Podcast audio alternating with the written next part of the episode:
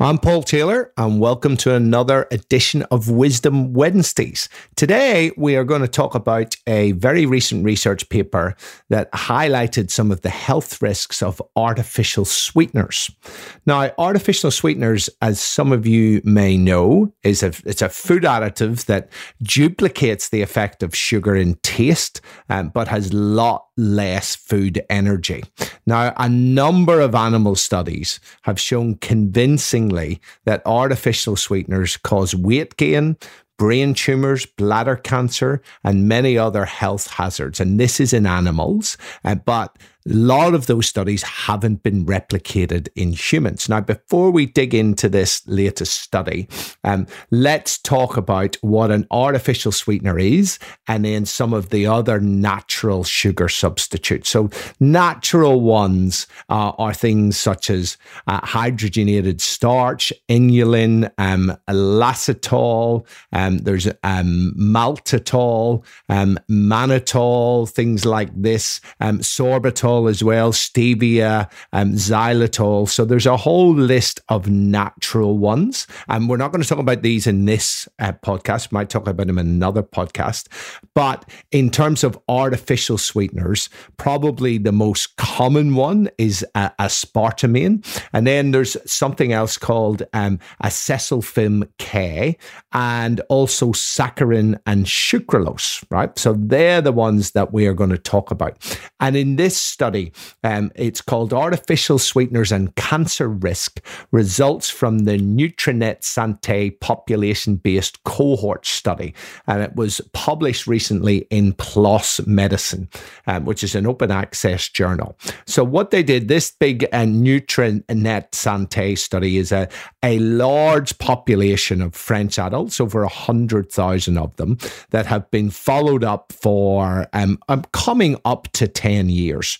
And, and what they basically do is look at their diet and, and see what happens to people over time. And I've actually talked about a number of these studies um, on ultra processed foods that have come out of this population. So, right, it's a big study population that, that has been looked at, poked and prodded, tracked over time, and see who gets what disease, and then they try to tie it back um, to their nutritional habits.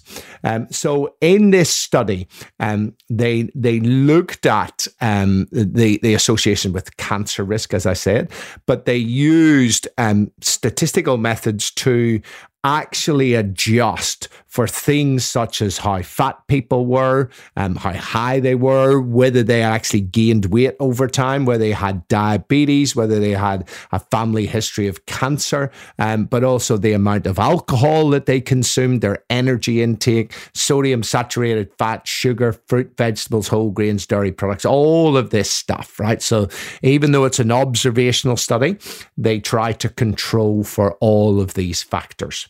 So what they did in this study was looked at them at, at their intakes of artificial sweeteners and then looked at their risk of developing cancer over time.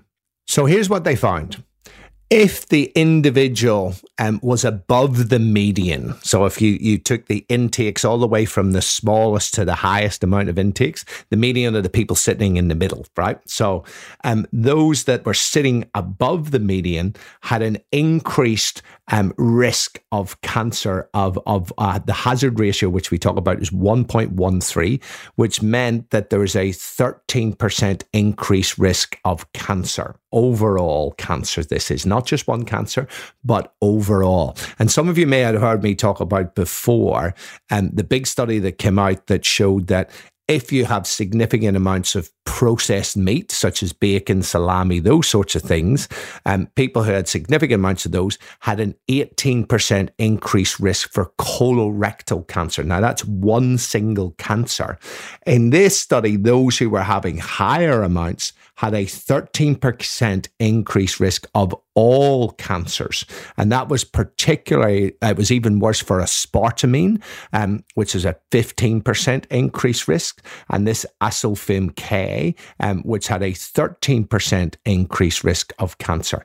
And they also observed higher risks in the females for breast cancer, a 22% increased risk for breast cancer, and also a 13% increased risk of um, obesity related cancers. Um, now, this is obviously a pretty disturbing research paper. And here's what the authors said, and I quote Our findings do not support the use of artificial sweeteners as safe alternatives for sugar in foods or beverages and provide important and novel information to address the controversies about their potential adverse health effects. While these uh, results need to be replicated in other large scale cohorts and underlying mechanisms clarified by experimental studies, they provide important and novel insights for the ongoing re-evaluation of food additive sweeteners by the European Food Safety Authority and other health agencies globally. Take home, don't eat this shit. Now, they did recognize that there were limitations given that it's an observational study, and I've talked about those limitations ad nauseum on this podcast.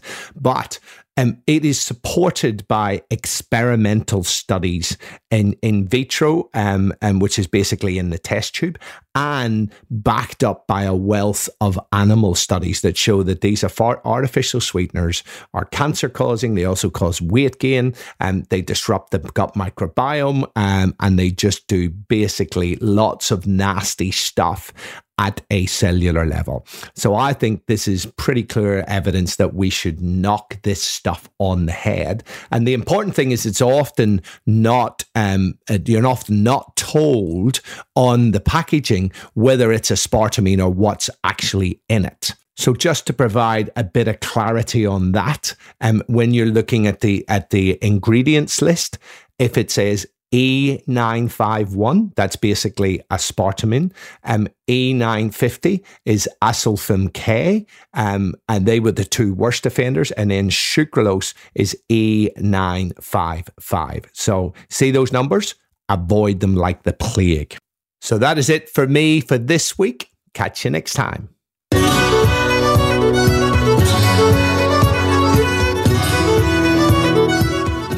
So that's a wrap for today's edition of the podcast. If you're enjoying it, please leave us a review as they really do help much more than you think.